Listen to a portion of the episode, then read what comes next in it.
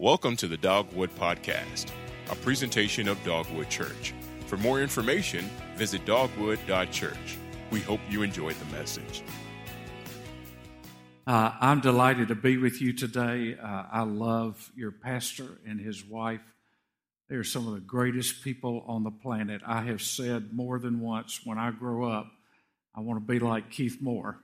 Uh, I want to be that calm, level headed guy uh, that just can ride through life with just nothing seems to stress him out. I, am trying to get with his doctor to find out what medicine he's on, but uh, but I, I'm really delighted to be here. I preached uh, the fourth anniversary of this church, and it took this long to get over it. So I'm, uh, but I'm. I, am glad to uh, be with you. Uh, my wife will be here. My daughters will be here later in the second service. But I want to ask you a question. Do you believe that God can do more than you can imagine? Do you, do you believe that God can do something beyond what you could ever think? Have you ever had a moment in your life where you've gone, wow, that's God? Because I couldn't orchestrate that, manipulate that, convince people to do that.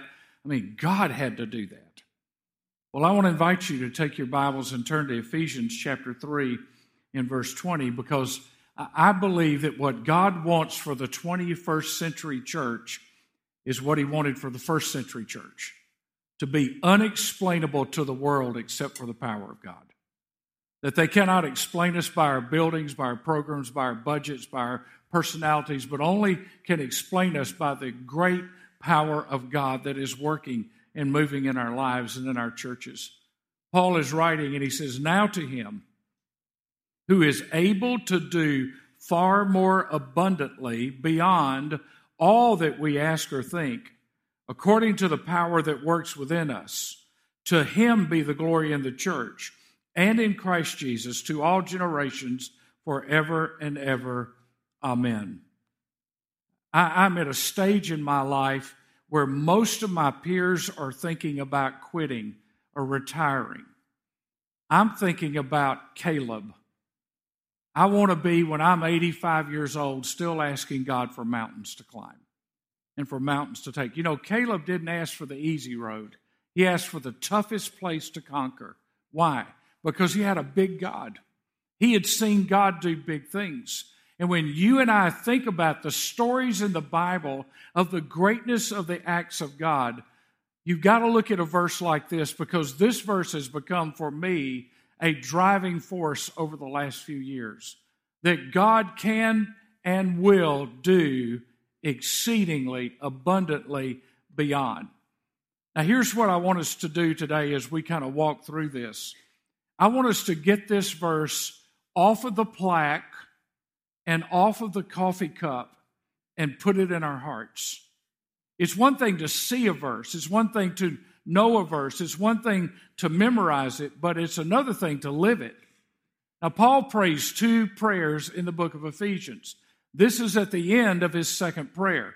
This is his doxology about what God can do when his people are all over the things of God. He says, You can do more than you can imagine. Now, at Disney, they have people called Imagineers. Their job is to think up stuff, to create greater things, to spend your money so that after you take your kids, you spend your retirement to take your grandkids. And then your kids spend your inheritance to go back to Disney to celebrate the fact that you're with Jesus in heaven. I mean, that's they have Imagineers, always thinking up things, you know, for you to go out and spend. And you could say, well, I've seen the Magic Kingdom. Oh, not since we renovated it. Well, I've seen that. I've been there and done that, bought the ticket. No, but they're always thinking better ways to entertain. Paul says God wants you to imagine better ways of ministry better ways of church, that to think that He is willing for us to ask for these more than things. God is not limited by time or space. He's not limited by our experiences. He's not limited by our, our doctrinal preferences or our denominational preferences. Uh, he's God and He's large and in charge, and we're not voting on Him.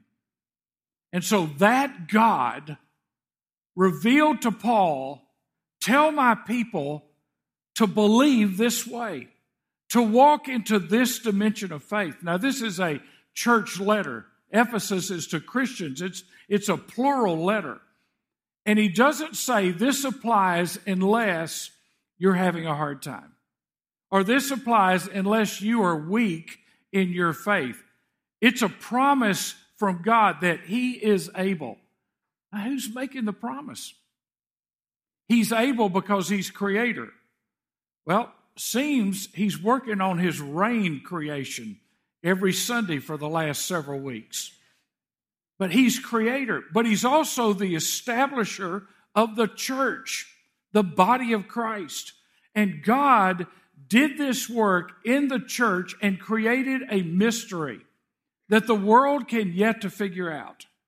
How God could bring Jews and Gentiles together in one place for one purpose from all kinds of backgrounds and put them together in such a way that there would be power in their presence that could not be explained. And so he tells us that we are rich in Christ. Ephesians is all about the riches that we have in Christ. And, and he prays bold prayers. So I want to ask you a question What are your expectations?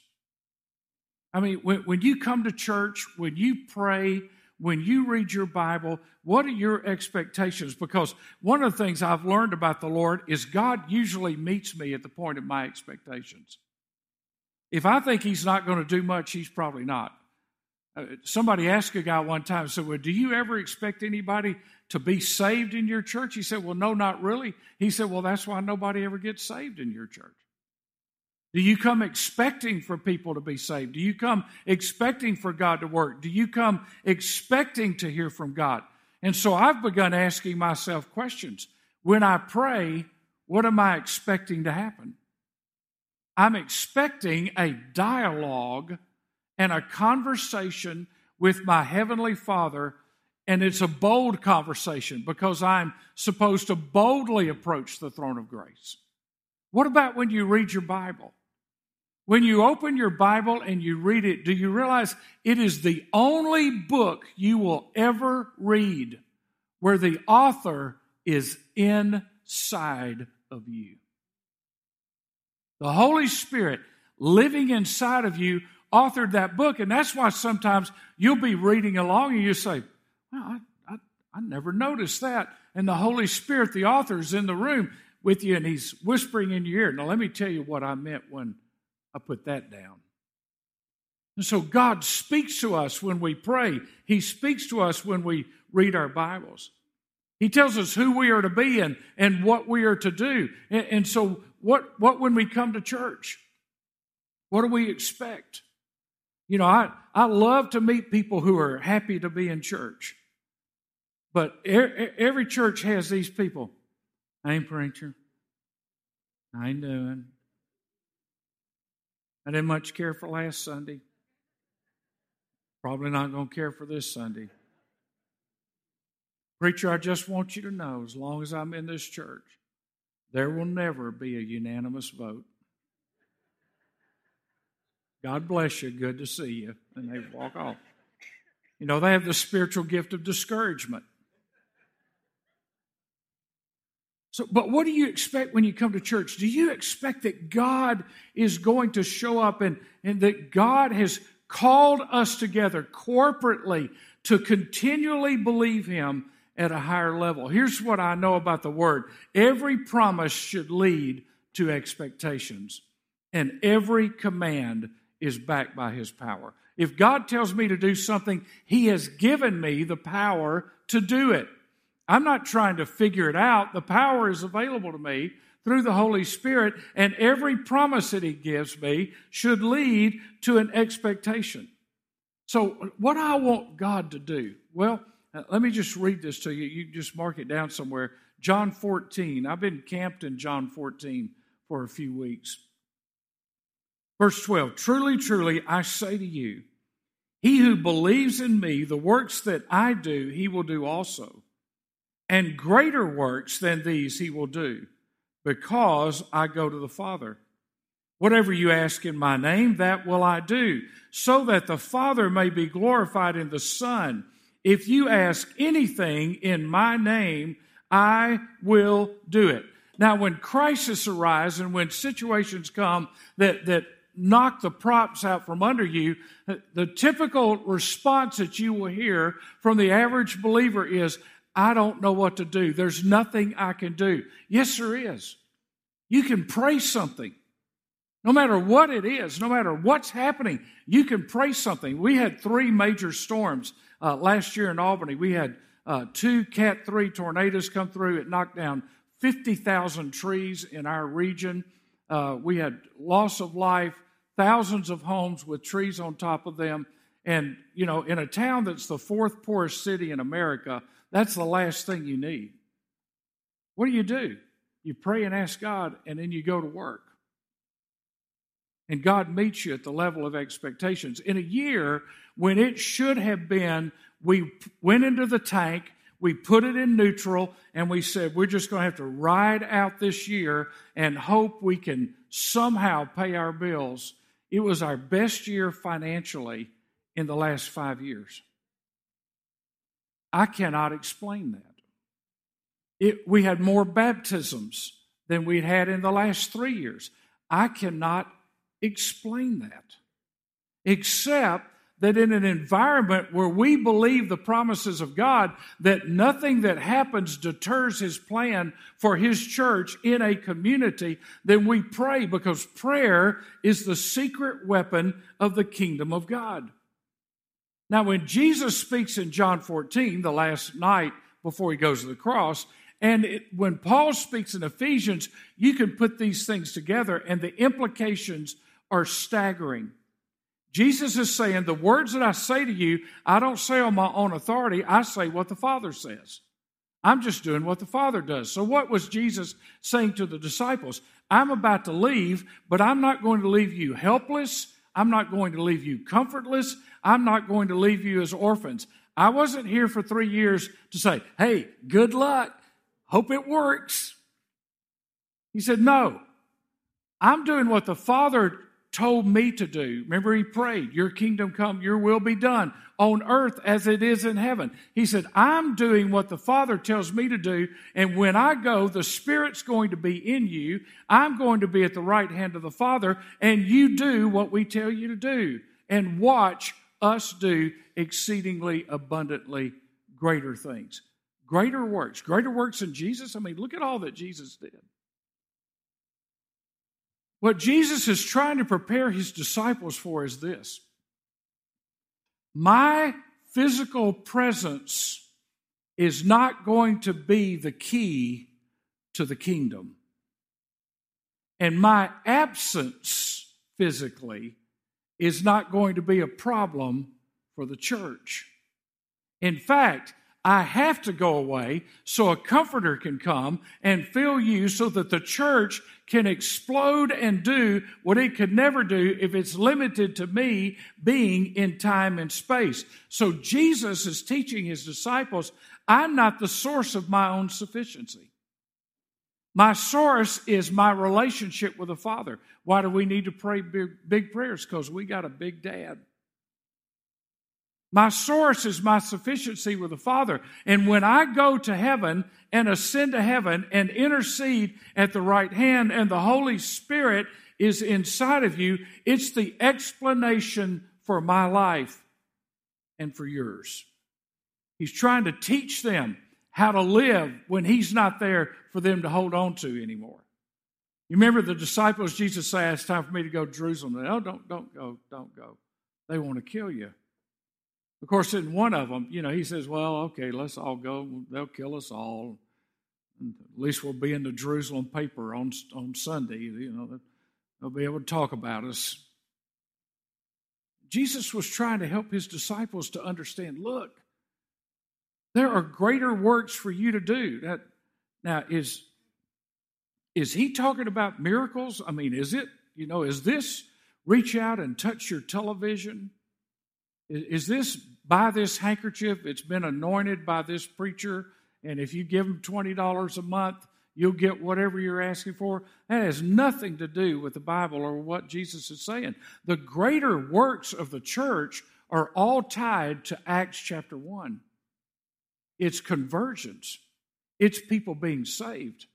I mean, everything that Jesus promised, six times in John 14, he says, Whatever you ask in my name, what Jesus promises is that they will equal his works and they will exceed his works.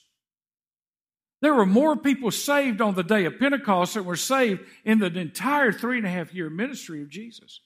Now, he fed 5,000, but there's never any record that in one day, at one time, after a 10 minute sermon, that 3,000 people came to faith in Christ. But that's exactly what happened.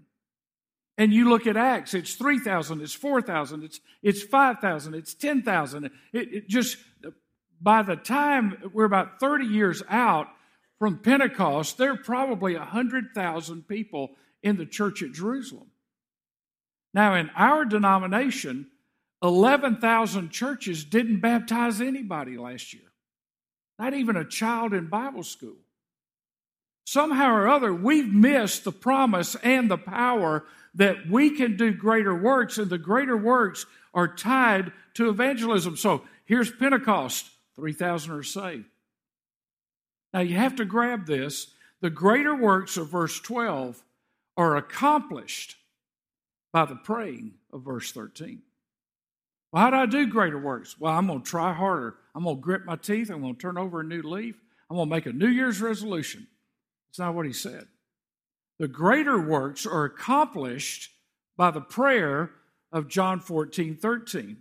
The underlying principle is, Alan Redpath said this years ago, the underlying principle is never undertake more work than can be covered by believing prayer.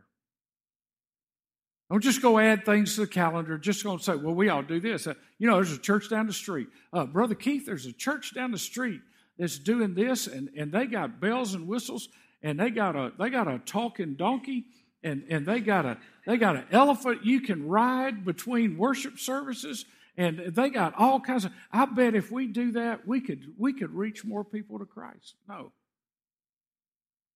Don't undertake more work than you can cover by believing prayer. Because the work that God gives is birthed in prayer, sustained by prayer, and motivated by prayer. In a prayer environment, God will lead your church to do things that other churches will say, now that's crazy. He will lead you to pray prayers that other people will say, that's insane. God's not going to do that. We live in such a world of skepticism. If I have one more believer come up to me and say, God's not going to do that. I, am going to lock them in timeout and I'm never going to let them out. I don't need any more negative people telling me what God's not going to do. I've read the Bible, He's done some pretty good stuff. I've read 2,000 years of church history. He's still doing it.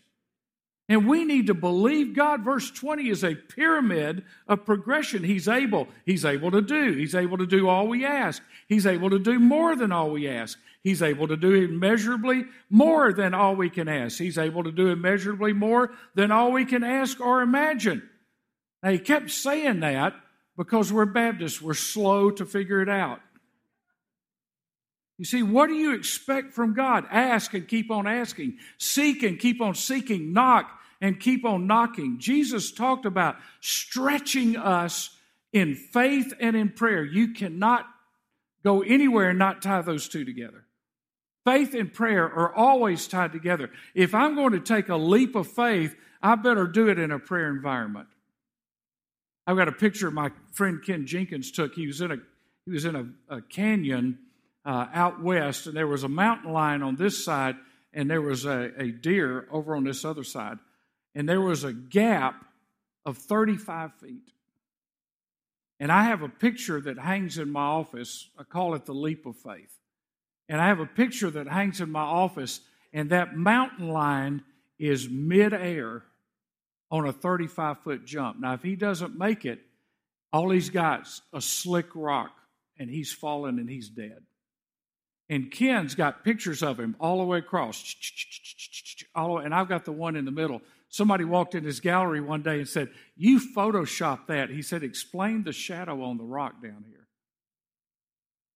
At some point, that mountain lion had to believe that the risk was worth the reward. He could have stayed on the other side and said, Hmm, there's a deer over there. God's put food in front of me. That dumb deer doesn't know that I can jump this gap. I think I'll just stay here and starve. And you know, a lot of Christians stay on the wrong side of the gap. They never take the leap of faith because they've stayed in prayer long enough to believe that that's where God wants them to go. And that's what God wants them to do. And so here's, here's Paul writing this letter. Uh, by the way, I love Jeremiah. Jeremiah is one of my favorite prophets in the Old Testament. Jeremiah 32, Jeremiah bought a piece of land and he bought it from a relative and it was a snooker deal. I mean, it was, you know, it, you, every one of us have those relatives. And uh, so he bought this piece of land that was in enemy territory, it was in captured territory. But Jeremiah bought the piece of land because he believed the promises of God. And God had promised that one day the Jews would go back to their land. So Jeremiah bought a piece of land, he signed the deed, he paid the money. By the way, he's in prison. And then right after that, he prays. He said, I prayed to the Lord, saying, Ah, Lord God, behold, you have made the heavens and earth, and by your great power and by your outstretched arm, nothing is too difficult for you. Which leads to Jeremiah 33 3, which Ron Dunn called God's phone number. Call unto me, and I will answer you and will tell you great and mighty things which you do not know. The church needs to stop asking God for little things. We need to start asking God for big things. You say, well, what if he doesn't come through? See, you're, you're more worried if you ask that question about your reputation than God's reputation. God has never heard his church say so much he goes, Stop, I'm out of I'm, I'm worn out. You just worn me out. I'm so tired. I mean, I just got so much that I can give on any given day.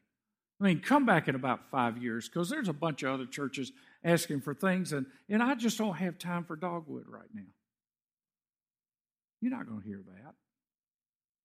Call unto me and I will answer you and show you great and mighty things that you know not of. You've got a great history. God's done great things. Could I submit to you that the greatest days are ahead because the promises of God are still true?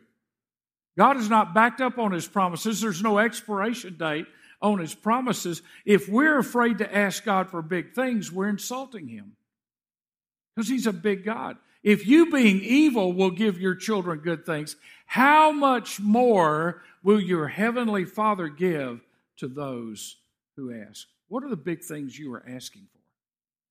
For yourself, for your home, for your family, for your children, for your church, for the kingdom. What are the big things that you're asking for? Well, we've asked for some crazy things at Sherwood. Uh, I mean, just the, the, the list is too long, but you know, when we started Sherwood Pictures, we started with $20,000 in one camera. And, and uh, Flywheel has now been shown to 100 million people, $20,000 movie, to 100 million people in Spanish speaking countries. Over 10,000 people came to faith, and we never took an offering. We never had a pledge. We just said, if God wants us to do it, we'll do it. And in five days, we had $20,000. Same thing happened with Facing Giants, except it was $100,000. And now those movies have gone to 140 countries, have been translated in over 20 languages. We know from emails, and we don't put our email out where everybody can see it. We know from emails probably 100,000 marriages have been saved through Fireproof. Probably 50 to 60,000 people have prayed to receive Christ and watching one of those movies. And that's what most people know Sherwood for. But let me tell you, there's a lot that goes on at Sherwood that has nothing to do with movies. Your pastor called me one day. I mean, when, when Sherwood Pictures was hot. Do you remember calling me about this? You, you might, might not. He called me one day and he said, You know, Michael, he said, You weren't God's first choice. Okay. He said, You know you weren't. I said, All right. He said, Do you have any idea what I'm talking about? I said, Not really. He said, You know, God started in Hollywood. And said, Anybody here want to make some faith based films? And they all said, No, we don't want to do that. We just want to do blood, guts, sex, violence. That's what we. He said, So he started moving east. He got to Dallas. Anybody in Dallas want to do it? No. No, we know that's crazy. We'd be laughed at. By the way, we weren't laughed at. Got to New Orleans. Anybody want to make? No, no. He said, finally, he got to Albany, Georgia, and he found somebody dumb enough to say yes. and I'm glad God got to Albany, Georgia. And I'm glad I was dumb enough to say yes. We were praying one day, we want to do more in our inner city ministry. And I get a phone call. I'm driving down the road one day, and a guy says, You know, the uh, Coke plant in Albany, 60,000 square foot warehouse, multiple buildings. Sits right down on the edge of the poorest part of Albany, Georgia. So, you know, the Coke plant is for sale. Said, uh, What would you do if it was given to us? 60,000 square foot. And off the top of my head, I mean, you better have had a quiet time that morning because you're being asked a question by a guy that's about to go in a board meeting. I said, well, we would do food programs, we'd do oil changes, uh, change windshield wipers for senior adults. We'd, we would uh, probably house Samaritan's Purse. We do, and I just named, we'd put Fellowship Christian Athletes office in there. And I started, I named about 10 things. Three o'clock the next afternoon, I get a phone call. Uh, Coca Cola Bottling Consolidated has given the Coke plant to you. We call it the Hope Center at the Coke plant. Everybody knows where the Coke plant. What we do is we try to offer hope there. My wife teaches a Bible study to ladies in the inner city. She's been doing that for over five years there. And we've seen people walk in there that don't even own a Bible that have come to faith in Christ and been baptized because we believe that God does exceedingly abundantly beyond what we ever hope or imagine. One more quick story. So we built a, a sports park for the community, not for our church, but we built it for the community. And it was 42 acres, and we, we used part of the money from uh, Facing the Giants to do it. Built soccer eight soccer fields or 12 and four baseball fields and a pavilion and it's got a lodge and a fishing pond and a bunch of other stuff out connected to our school. And so while i'm taking people on the tour we're doing hay rides. But we called them pray rides because that made it more spiritual. So we're we're doing we're doing pray rides around this 42 acres and i'm just asking people just pray over the land because for generations to come, they're going to be children that are going to walk on this land to play soccer, but what they're going to find is a Savior. Five minutes before I start, I'm, I'm laying out a vision for 42 acres. Five minutes before I start, guy walks up to me and says, You know, Mr. So and so that owns the land right next door. He says, uh, He will sell us another 40 acres for $3,000 an acre. And I couldn't tell anybody. And I was casting a vision that was already too small. Because God had opened up a door in a man's heart who said, I care about kids in this community. 80% of the people that use Legacy Park are not members of Sherwood.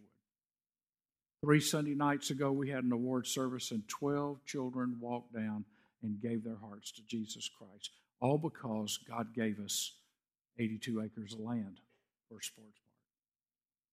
You see, God wants to do exceedingly abundantly above what we ever ask or imagine. What are the possibilities? I'm at point two, but we're real close to finish, okay? Just for those of you that either thinking bathroom or coffee, I'm real close to Ron Dunn said, until you and I come and expect from God as we ought to expect from God, it's useless for us to pray, useless for us to organize, useless for us to preach, useless for us to plan and witness because expectation is nothing more than faith breathing. Your body of faith is not going to be able to live any longer than your expectation can put breath into it. Here's the deal our expectations ought to be set at the level of God's ability. So I'm praying, I'm casting vision, I'm asking, I'm believing God. What am I believing God for? How much can I believe God for? Now to Him who is able. So I got to check myself at the door. Is God able? Yes. Then am I, what I'm asking, is God able? Yes, He's able to do beyond all that we ask or think. We're scared to ask. We're scared to ask. We're scared to believe God, to believe Him for above all that we can ask for or think. Listen, if you knew what God could do, you'd ask Him for it. If you could conceive of what God wants to do, when, when I read the stories of revival, I say, Lord, do that again. Keith and I both came to Christ in the Jesus movement. At the, at the peak of the Jesus movement, 400,000 young people in America came to Christ. 400,000. I mean, off the street, cold turkey off drugs. Uh, God just did incredible, unbelievable things in those days. And I today am asking God for one more movement like that. But not for 400,000. I'm asking God for 40 million. Because our country is quadrupled over and over since the 1960s and 70s. I'm asking for a generation that if God doesn't reach down and touch them, they are going to be void of any knowledge of the things of God. And so I've got to ask God for big things. I got to ask Him to get in places that we can't get into anymore.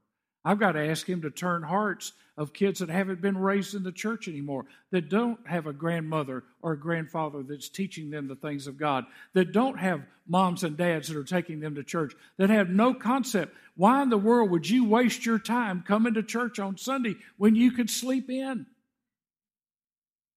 They, they don't know that Sunday is set aside for worship. It's totally off their radar. How are we asking God for those things? Well, well, let me let me just ask you another question. Let's let's just be honest.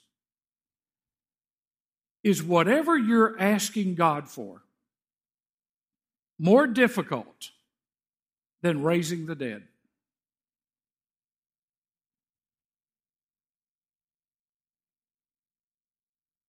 I mean, Jesus raised Lazarus, the Father raised Jesus. Is what you're asking God for more difficult than raising the dead. Then, whatever the problem is, the problem is not really the problem. The problem is that you think it's the problem, but it's not the problem because it's not God's problem, but you not let it be God's opportunity yet. It's not really a problem. Say, well, you just don't know what's going on in my marriage. You don't know what's going on in my family. And God is not up in heaven going, oh, no, I didn't either. He's not turning to the sun and say, did, did you know that? Did I miss that? Any angels here catch that one? What, what was going on? How did I miss that? All the things that are out before you, all the opportunities, problems are just opportunities in disguise. All the opportunities that are out before you are so that God can show Himself strong in your behalf. I'm talking about a power that the world cannot ignore. That's the kind of power God wants in His church. So we ought to pray big prayers. We ought to praise God for bigger in bigger ways, and we ought to prepare for greater work. So what's our position? Here it is, verse 21. Chapter 3 and verse 21. To him be the glory in the church and in Christ Jesus to all generations forever and ever. Amen. Verse 20 says, God is able to do according to the power that works within me and God is able to do whatever brings glory to his name.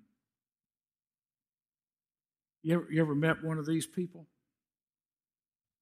Now, and I don't know anything about dogwood at this point, so if, if I'm like the old Scottishman, I'm, uh, you know, I would not harm thee for the world, but I'm about to shoot where you're standing. Now, I'll give some money if you'll name the building after. There are churches like that. You know, I, I grew up in a church that my parents bought a pew. And my parents, if somebody came, if a visitor came in and sat down on that pew, my mother would reach over and she'd say, See that little plaque right there? That's the Catt family pew. That's our plaque. Would you mind moving on? Well, the next row had a plaque on it, and the next row had a plaque on it. And I finally said, Mother, your problem is you think you own the church because you bought a pew. It was $400. It took more than that to build this church. Quit claiming that this is yours. It's His. His church. Let them sit anywhere they want to. Just be glad they came. Treat them nice. Don't be like a collie, friendly to the family, bark at strangers.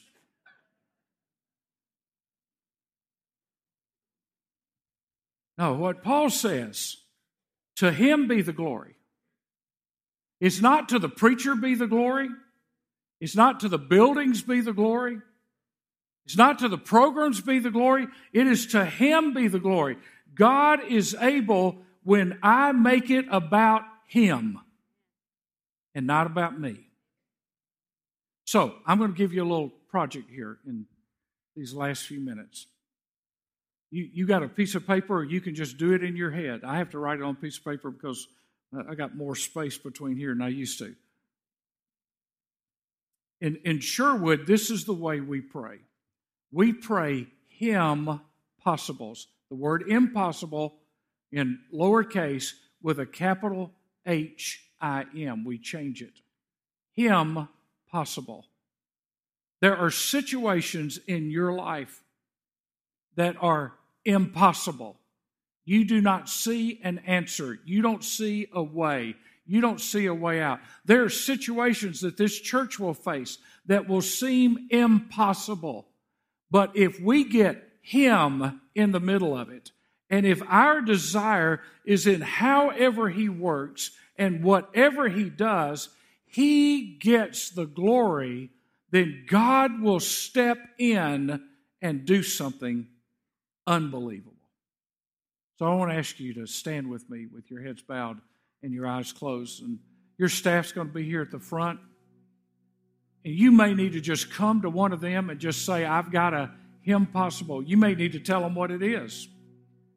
You may need to write it down. You don't have to put your name on it. You may need to write it down and just lay it at the front of this altar on this platform and just say, I'm giving that to the Lord.